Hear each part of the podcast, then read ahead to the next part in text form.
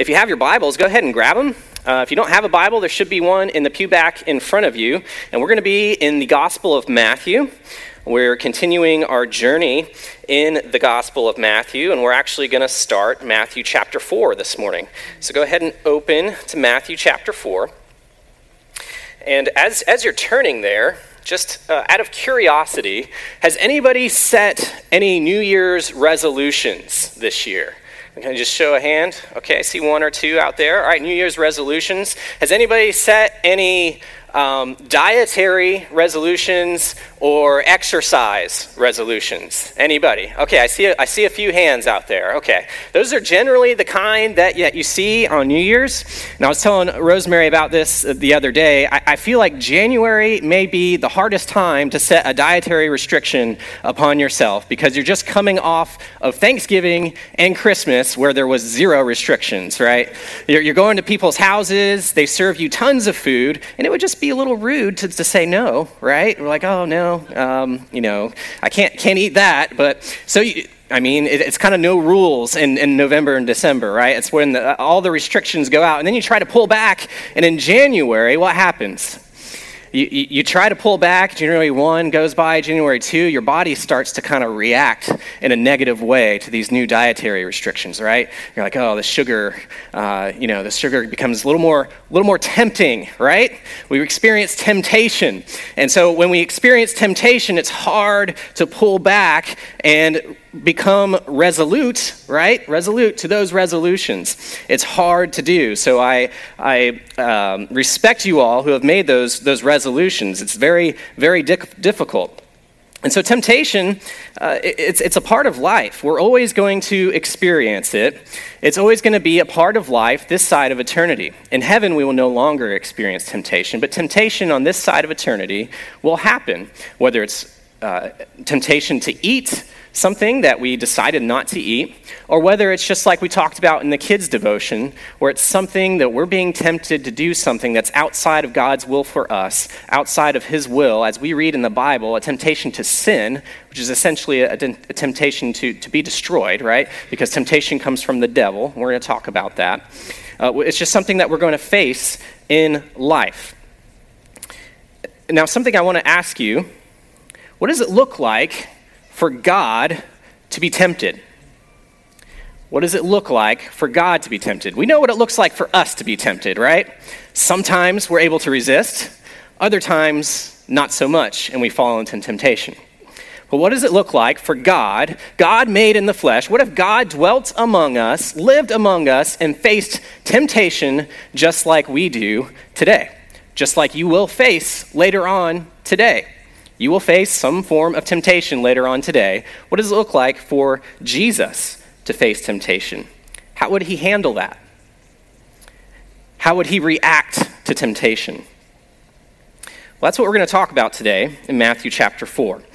And if you remember, as we've been going through the book of Matthew, Pastor Jared has done a great job of just kind of uh, given us a great outline of the birth of Jesus, his arrival on the scene, and we celebrated that at, at Christmas, where he was born in a, in a manger and in a stable. And we've noticed something about Jesus' life up to this point, and it's going to Matthew's going to continue to bring out some points about Jesus, where Jesus has a lot in common with the nation of Israel in the Old Testament. Okay, and so just think about Jesus' birth and his arrival in Bethlehem and how that compares to the birth of Israel as a nation. So in Matthew chapter 2, verse 16, we read that Herod killed babies in Bethlehem, right? Do you remember when Israel was just a young nation? They were living in captivity, in slavery in Egypt, that Pharaoh actually slaughtered Hebrew babies. You remember that? Because they were becoming overpopulated, and they didn't want uh, the, the Israelites as a nation to overcome and overpower the Egyptians. They wanted to keep them in control. And so Pharaoh was slaughtering baby boys in Egypt, and when Jesus was born, baby boys were being slaughtered by King Herod. In Matthew, also in chapter 2, we read that to avoid being killed, Joseph, Mary, and Jesus took baby Jesus, the young boy, and they went to Egypt, right? And eventually, Jesus would come back out of Egypt and return to Israel, much like God led the Israelites out of Egypt, out of slavery. And so there's some parallels here to the life of Jesus, to the life of Israel as a people group. Before they came out of Egypt, the Israelites went through the Red Sea. God parted the Red Sea, and they experienced a miracle where God showed his power over the Egyptians, and the Egyptians were killed in the Red Sea. And we, we heard last week, Pastor Jared, uh, the baptism of Jesus. This is very similar to the Israelites going through the Red Sea, where Jesus was baptized to fulfill all righteousness. And this would be the beginning of his ministry. Just like the Israelites, when they passed through the Red Sea, that would begin their ministry ministry as God's people. So, after these two major events, the Israelites going through the Red Sea and Jesus being baptized in Matthew chapter 3, something similar happens. Israel goes into the wilderness to go to the promised land. And we're going to see in Matthew chapter 4 that Jesus is also going to be sent into the wilderness. But when we read the Old Testament, we see what happens to the nation of Israel when they're in the wilderness. Do you remember what happens? They rebel against God. So God has claimed the Israelites as his people. The Israelites were going to represent God to all of the nations surrounding them. If people wanted to know what God was like, they would just have to look at the Israelites to see this, this is God's people. This is how God's people are supposed to be. This is how they're supposed to act. But when God's people had an opportunity to obey God, to step out in faith and trust God to be their father, because in the Old Testament, Israel is, is seen as, as God's son. We see that in, in Scripture everywhere in the Old Testament. Israel is God's son. And so God has this son, Israel. It's a people group, it's a nation. But when they had the opportunity to glorify God, they slipped up and they turned against God. And there's several instances in Exodus where the Israelites turn against God. They worship a golden calf. They complain and grumble against Moses about not having enough food. When they get food direct from God, they complain that it's not meat like they used to eat in Egypt, and they're constantly grumbling, constantly complaining, like, why can't we go back to Egypt and live as we were there? And so now Jesus, who is God's Son, in the flesh, Jesus, the Messiah, is about to go into the wilderness. He's been baptized. He's gone through his Red Sea moment, and now God is going to send him for a period of time into the wilderness. The Israelites were there for 40 years. Jesus is going for 40 days. Once again, there's parallels there. And so the question that we have to ask ourselves is Is Jesus going to repeat the same mistakes that the nation of Israel committed in the wilderness in their wanderings? Will he choose to rebel against God? Will he fall into temptation to serve other gods, to grumble against him, to rebel, and to go against God's will? The Israelites sinned so much against God that a whole generation had to die off before they could actually enter the promised land. Would Jesus fall into the same trap? Let's find out together, shall we? If you have your Bibles and if you're able, I ask if you would stand for the reading of God's Word. We're in Matthew chapter 4. We're going to start verse 1 and we're going to go through verse 11 this morning. Matthew chapter 4, verses 1 through 11. Verse 1 says Then Jesus was led up by the Spirit into the wilderness to be tempted by the devil. And after fasting 40 days and 40 nights, he was hungry. And the tempter came and said to him, If you are the Son of God, command these stones to become loaves of bread.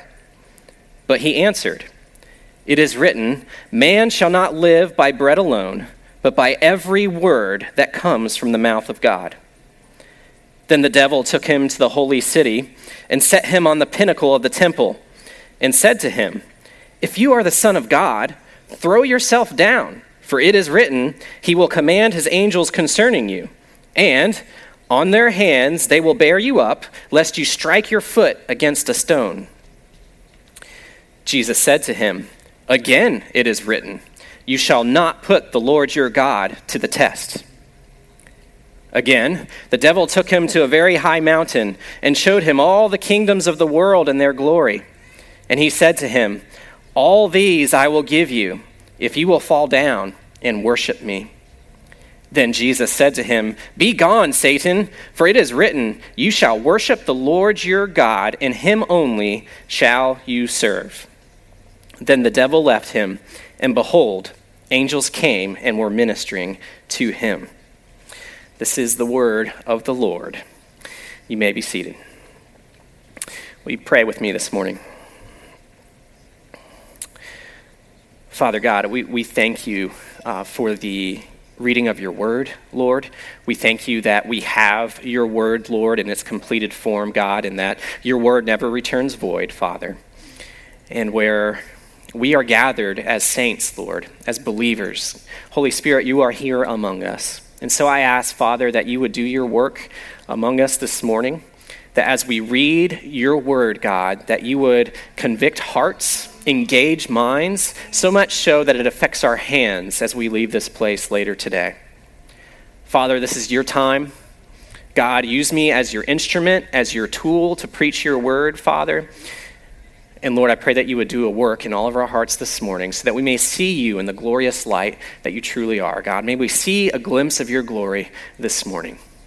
I ask these things in Christ's name. Amen. All right, well, we see this is an interesting passage, is it not? Matthew has set us up right here, like we were just talking about, to see what's going to happen to Jesus when he enters the wilderness. We already know what happened to Israel. We have all that in the Old Testament. They messed up in a big way, which is why Jesus is here in the first place. But he's going to have to face the same temptations that the nation of Israel faced when they went into the wilderness. And so we're going to see how, how God handles this. How does Jesus handle these temptations that are going to be thrown at him? Now, before we get into the verses here, uh, we have some preliminary concerns that I want to address. Because this is a really interesting passage, and there's a lot of questions that kind of arise from a, passage like this, where the devil is having a conversation with Jesus, right? Um, so, the first question that we have to ask is what is the level of influence of demons and the devil in the life of a believer or in this world? Well, we see in Ephesians 6, verse 12, that Paul writes, For we do not wrestle against flesh and blood, but against rulers, against authorities, against the cosmic powers over this present darkness, and against the spiritual forces of evil in the heavenly places. So we have that, right? That there are uh, satanic activities going on around us, that there is satanic activity that is out there seeking to influence believers to not live in the fullness of the grace of God and to be tempted and to fall into sin. In fact, John tells us that the, uh, the devil is out there and he's seeking to destroy, right? To kill and to destroy. And that is his, that's his job, right? That's, that's his goal. Um, however, there is a, a quote that I want to share with you. It's by C.S. Lewis, and I think he gives us a really good perspective on how we should think as far as it comes to demonic activity and temptation. But he says there are two equal and opposite errors into which our race, talking about humanity, can fall about the devils. One is to disbelieve in their existence. Okay? So, one, we can just just forget about it. They don't exist. We don't have to worry about it. That's, that's one option, right? We've already learned that that's not an option. It's in Scripture. We're being told that these things do exist. So we don't want to fall into that trap. The other option is to believe and to feel an excessive and unhealthy interest in them. We don't want to fall into that trap either.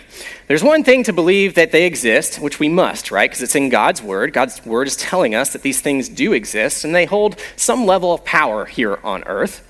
However, we don't want to be so concerned about them, so interested in them, that all we think about is them and we're forgetting all about Jesus okay? So we need to meet somewhere in the middle. We need to believe that they exist, that they're set out there to destroy us, and we look to Jesus to give us the answer and how we should handle these things. And that's what we're going to talk about this morning. So I wanted to clear that out uh, before we get further into the text. The other question you may be asking yourself, and this is a good one, and I'm going to briefly touch on it because we could talk about this for a long time. But the question is can Jesus, being the Son of God, can he really be tempted in the first place? Can Jesus really be tempted? He's the Son of God, he's 100% God, and God cannot sin. So, can Jesus even be tempted to sin? Well, the answer is no, but also yes. so it's a little bit of both, okay? So Jesus can be tempted, okay? We're, we're going to read that in Scripture this morning. Jesus, being fully man, he was tempted like we are. In fact, the writer of Hebrews says in Hebrews 4.15, For we do not have a high priest who is unable to sympathize with our weaknesses, but one who in every respect has been tempted as we are, yet without sin. So Jesus understands what it's like to be tempted. He was tempted. He has a fleshly side. It's, it's a mystery that God lived among us in the form of his son, Jesus Christ, that he was fully God and yet also was fully man.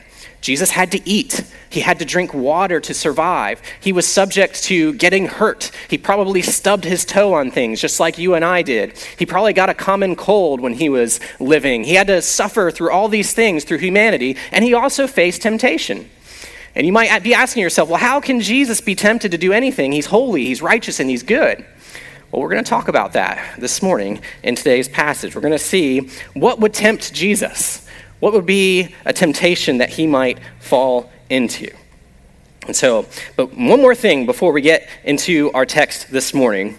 We talked about this a little bit with the, the kids this morning, but we, we asked, what is temptation? What does it mean to be tempted? What, what does it mean? What is a good definition of temptation? I think Ezra gave a great definition of temptation, uh, but there's one from Bob Utley that I want to share with you this morning. And it says, Temptation is the enticement of a God given desire beyond God given bounds. The enticement of a God given desire beyond a God given bounds. You see, we all have desires that are given to us by God. Okay? They're holy and they're good as long as we keep them within the bounds of God given boundaries, right?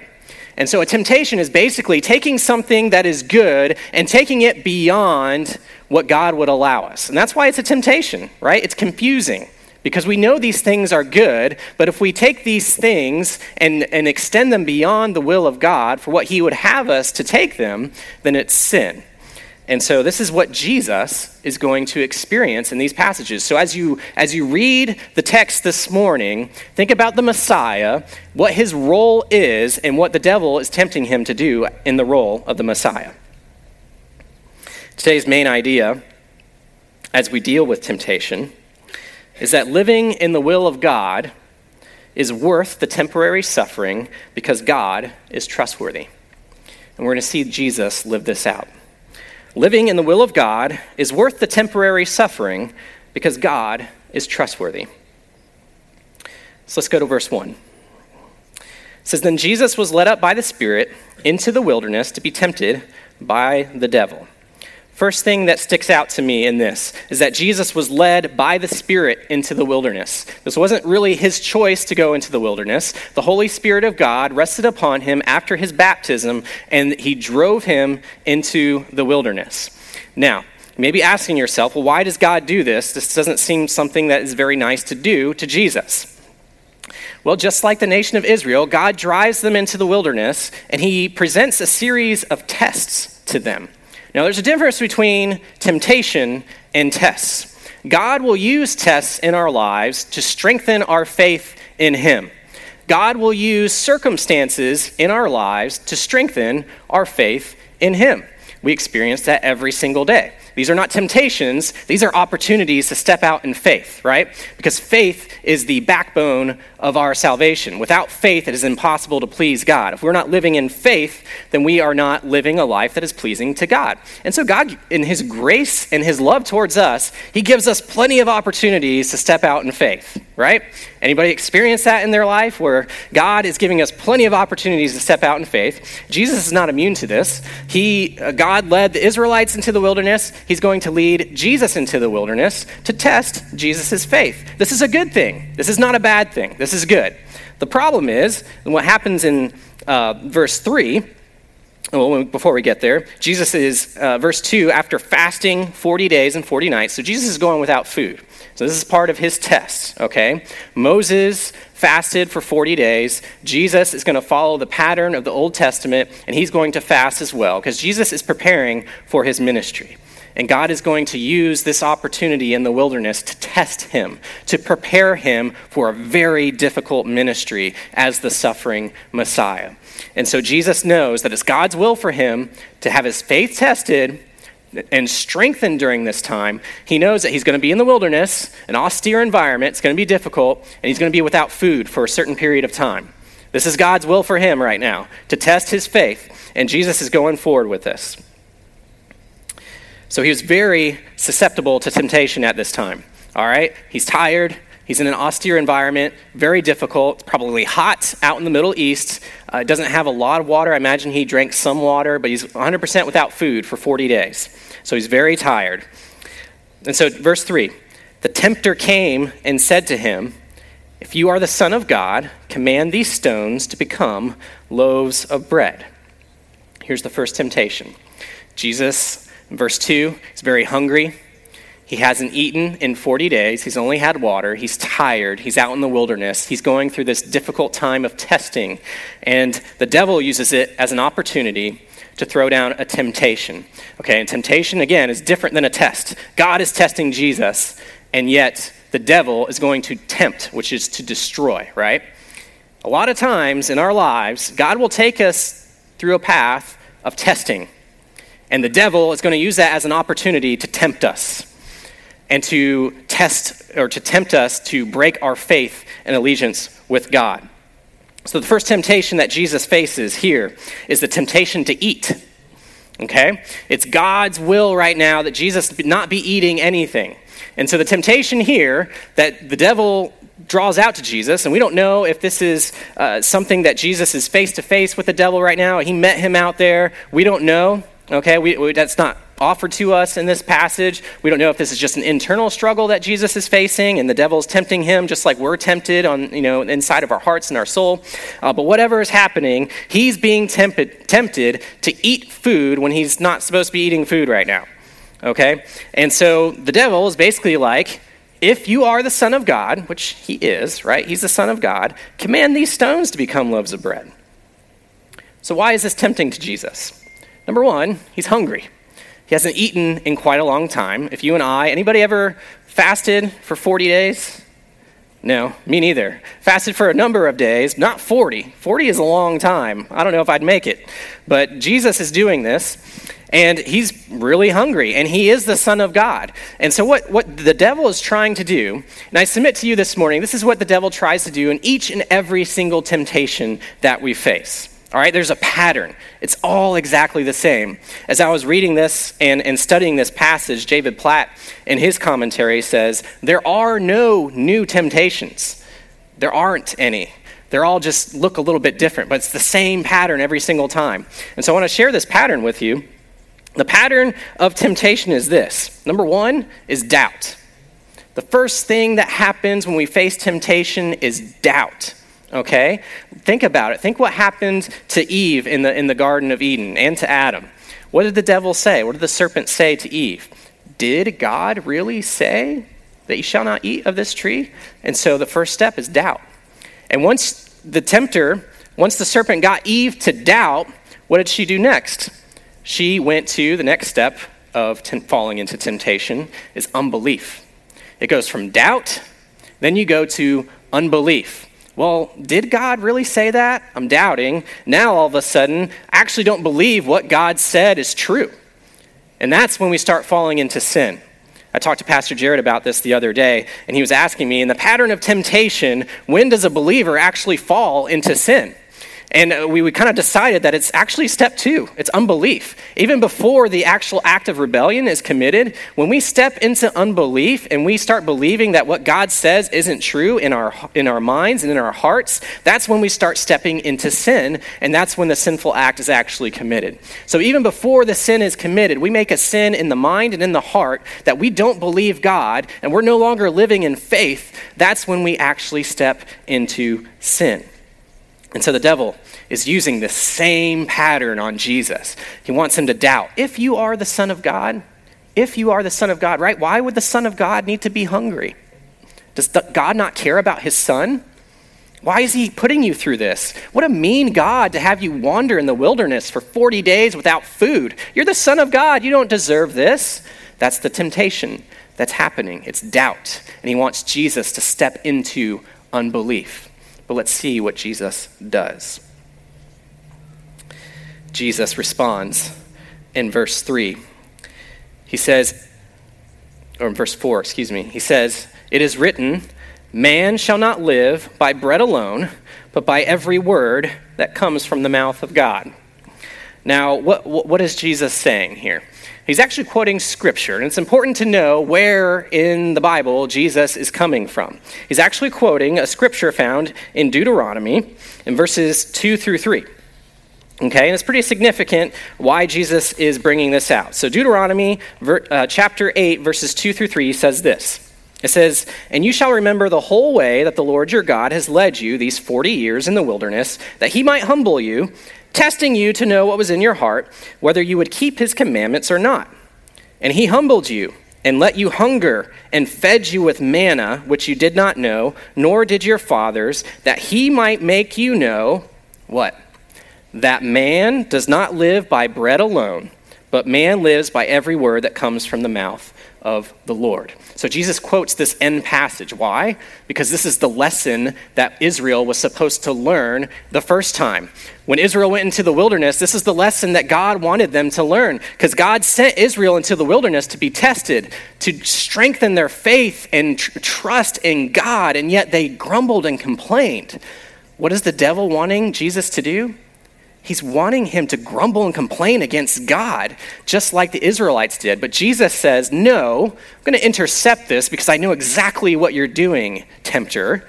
You're trying to pull the same trick that you pulled on the nation of Israel. And Jesus, in essence, is bringing up this exact story, and he's saying, I'm not going to fall for it. This is what you did to Israel. No, thank you. I'm trusting in God. Man shall not live by bread alone, but man lives by every word that comes from the mouth of the Lord. This was the lesson that Israel was supposed to learn the first time. They didn't. Jesus, being the perfect Son of God, learns this lesson through testing and he lives in obedience. He doesn't fall into unbelief. He, he's tempted to doubt. He doesn't take the bait, and he moves forward.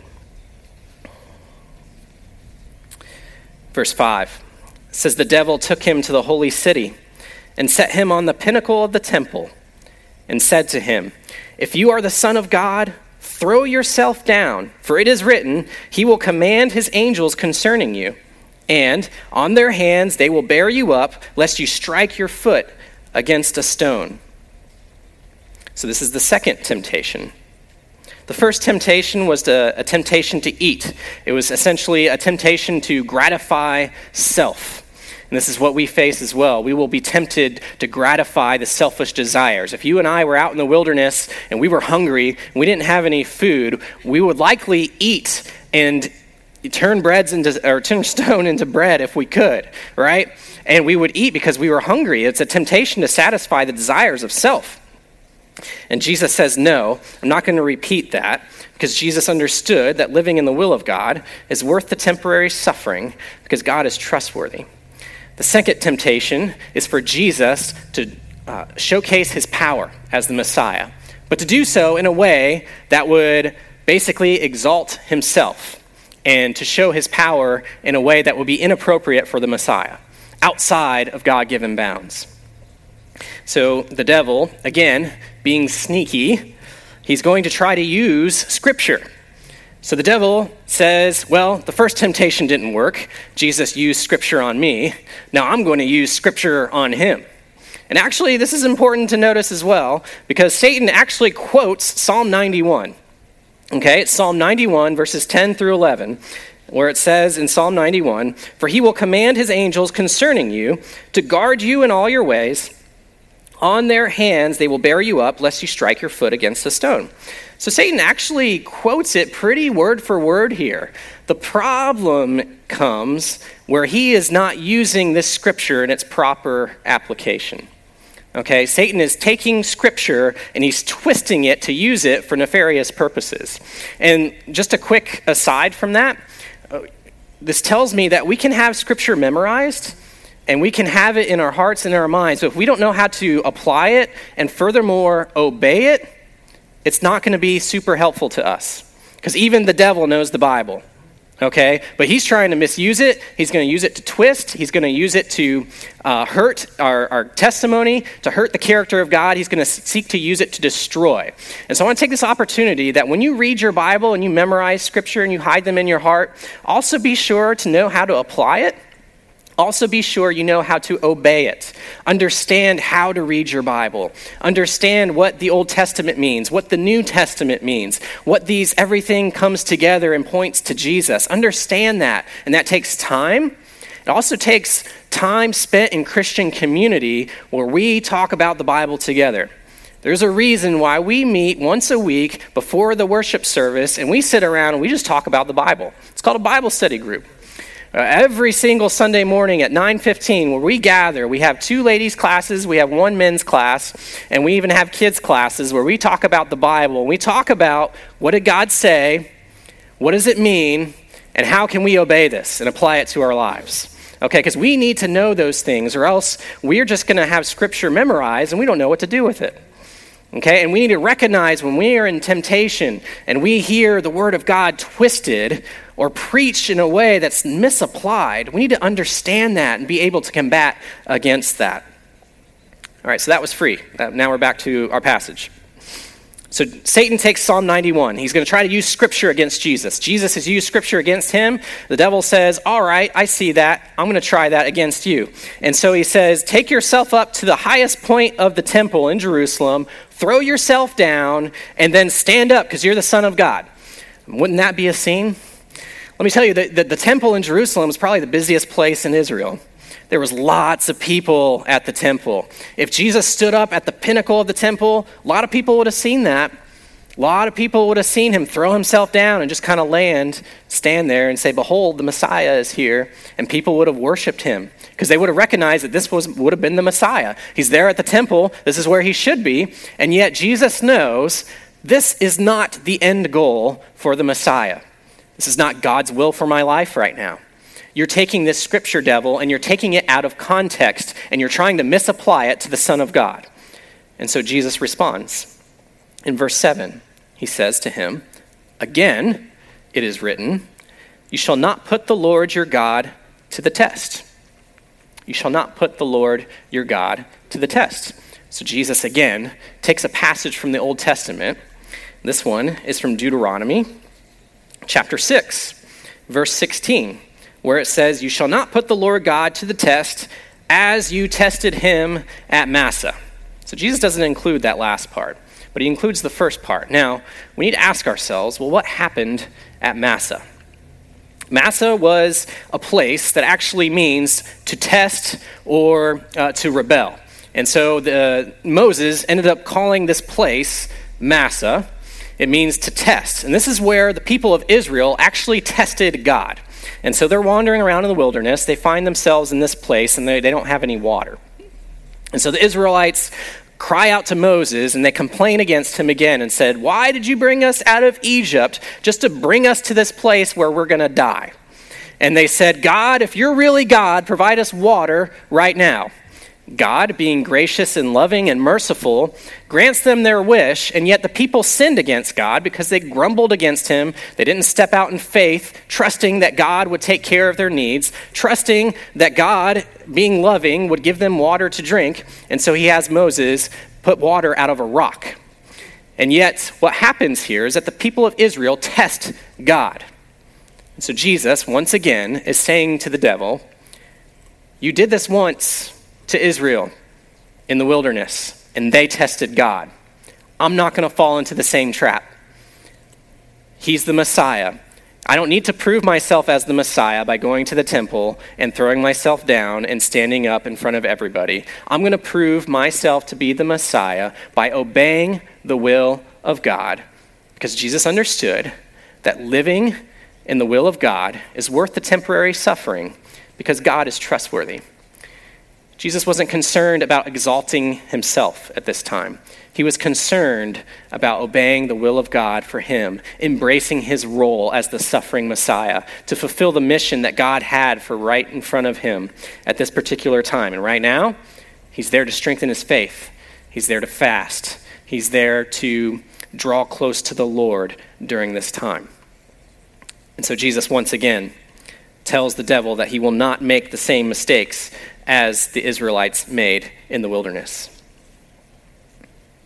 Verse 8 says again, the devil took him to a very high mountain and showed him all the kingdoms of the world and their glory.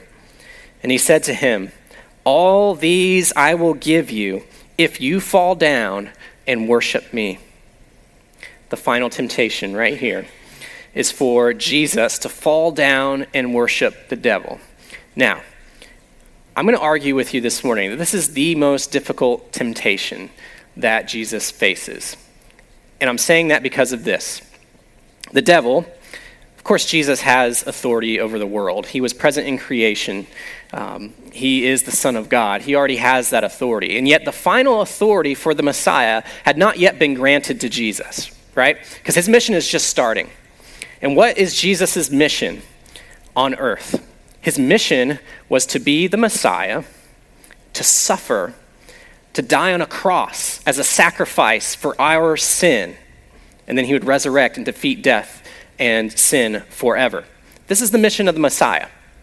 What the devil essentially is doing in this temptation, he's saying, whatever authority that God has given me, and we know that the devil has some kind of authority here on earth, whatever authority I have, Jesus, I will give it to you right now if you bow down and worship me.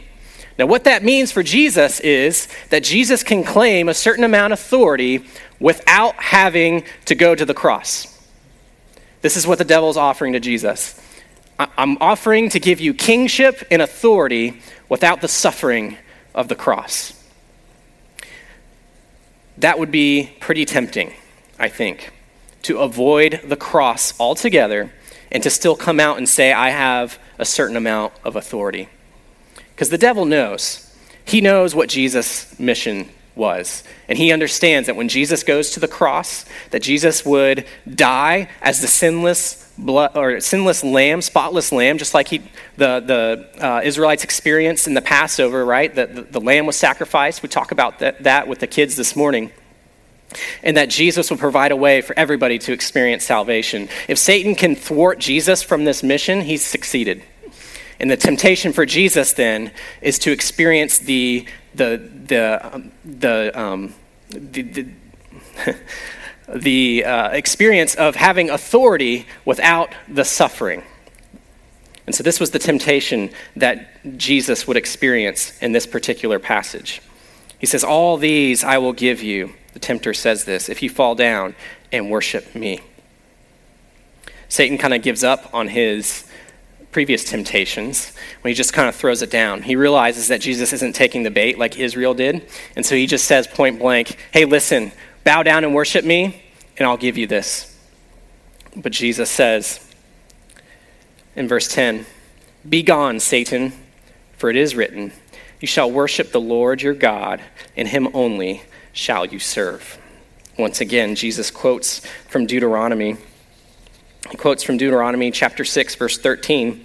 It says, It is the Lord your God you shall fear, him you shall serve, and by his name you shall swear. You shall not go after other gods, the gods of the people who are around you.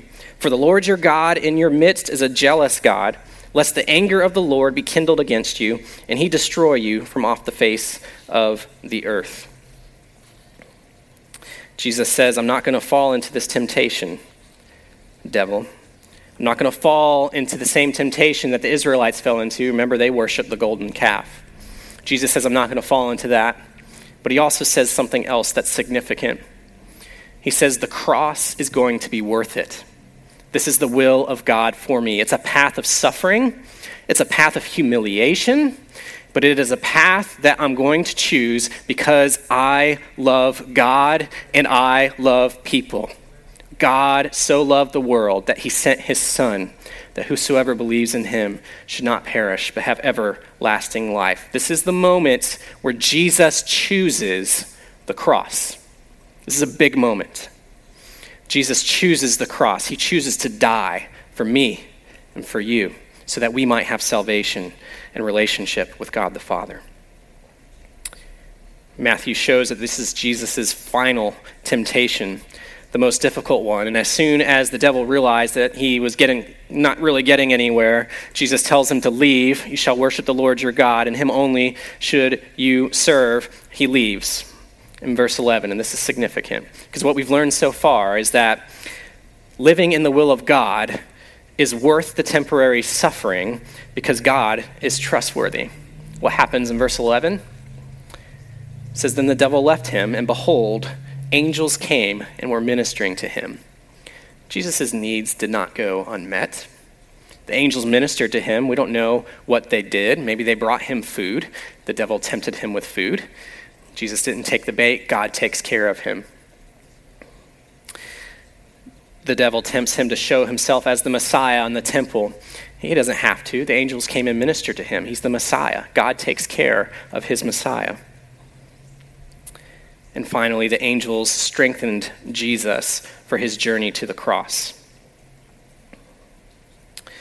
The pattern of temptation is doubt, unbelief, and rebellion doubt did God really say this? Is this really what God is saying in His Word? Can we, can we trust that what God is saying is true? Then we fall into unbelief. I, I don't believe that God has my best interest in heart.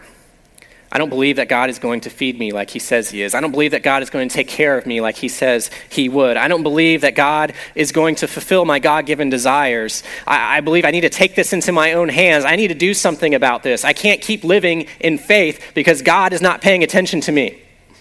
That's when we step into sin. When we step into sin in the heart and the mind, we start committing acts of rebellion. We seek to satisfy God given desires outside of God given bounds. It's what Jesus resisted.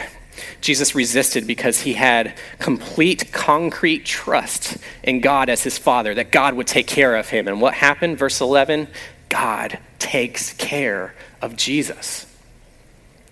And one other verse to note Matthew 28, verse 18. This is the final words that Jesus gave to his disciples as he is ascending into heaven. Remember, the devil offered Jesus a certain level of authority in the final temptation? Matthew 28, verse 18. And Jesus came and said to them, All authority in heaven and on earth has been given to me.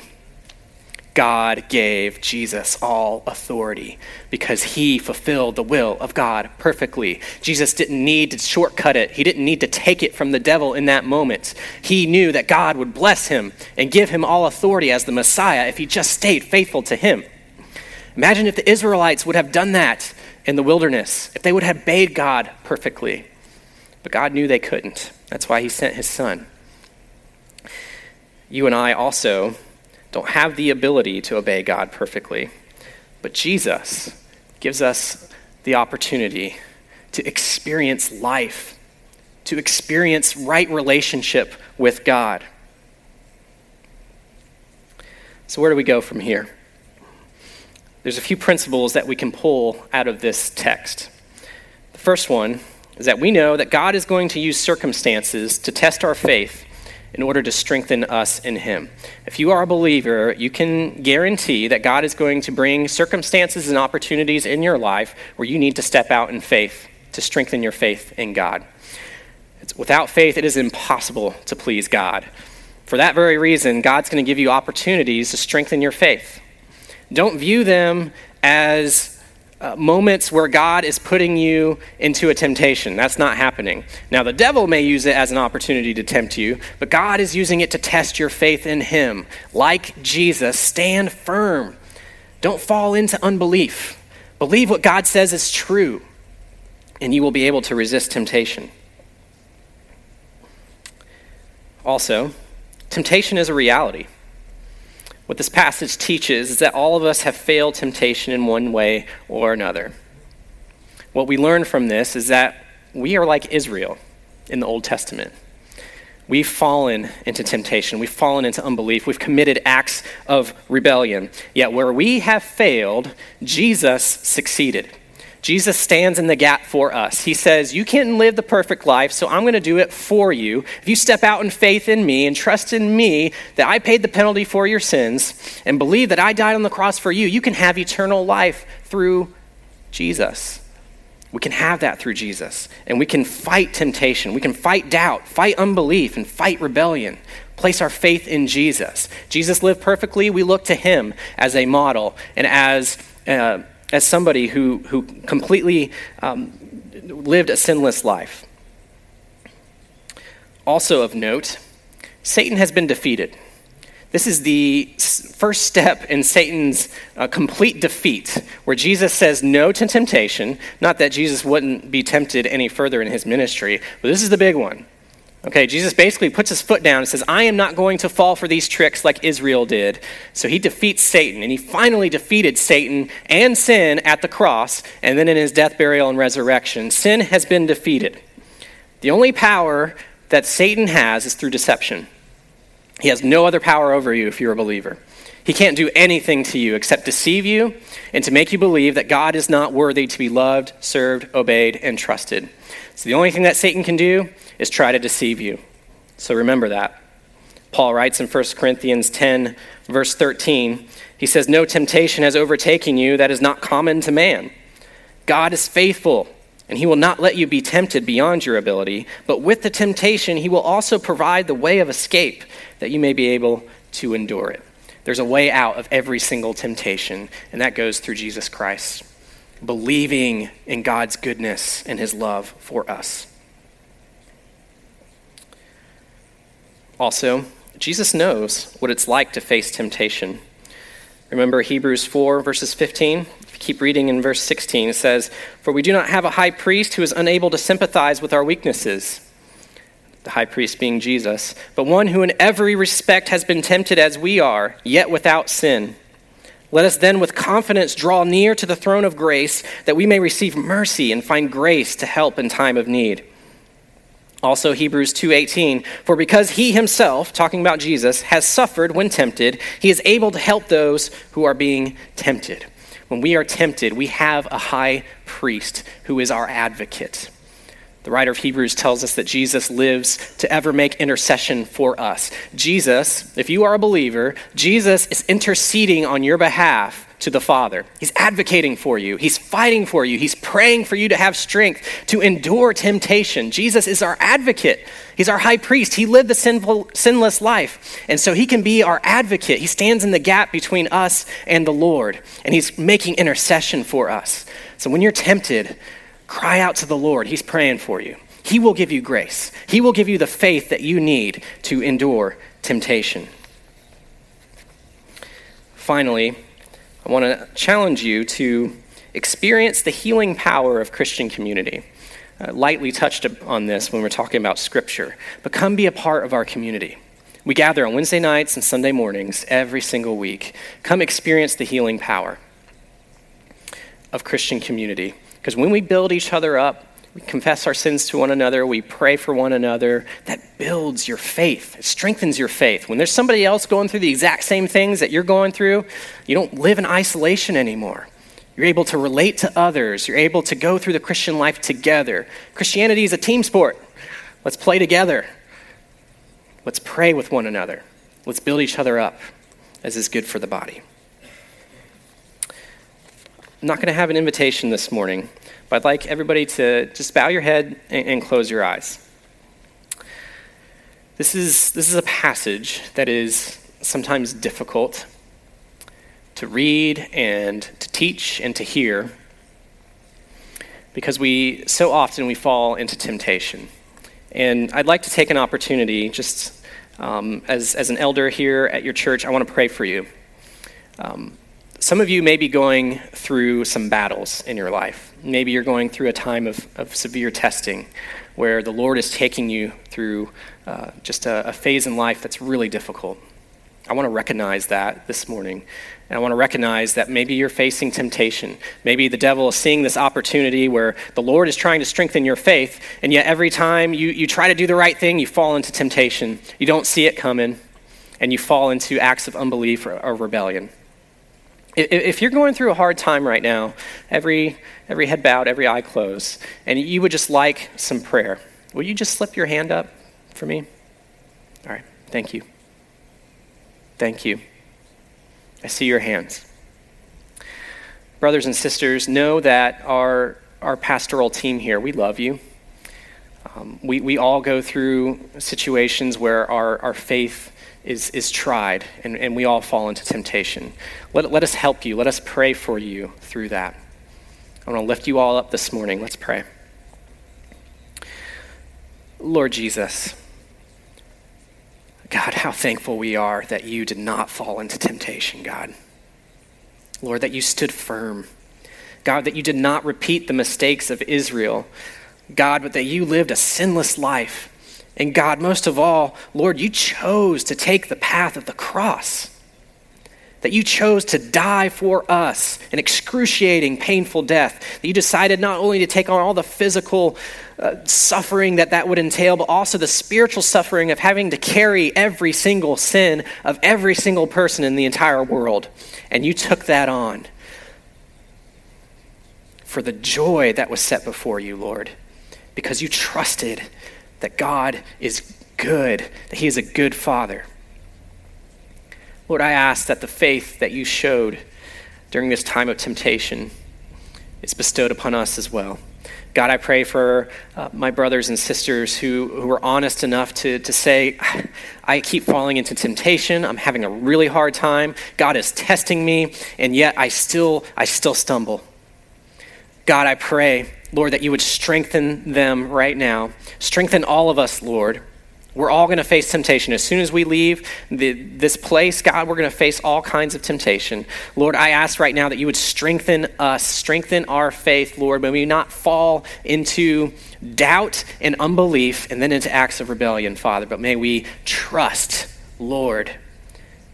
May we trust that your will for us is good and that it's worth any type of temporary suffering that we may experience because you are trustworthy, God.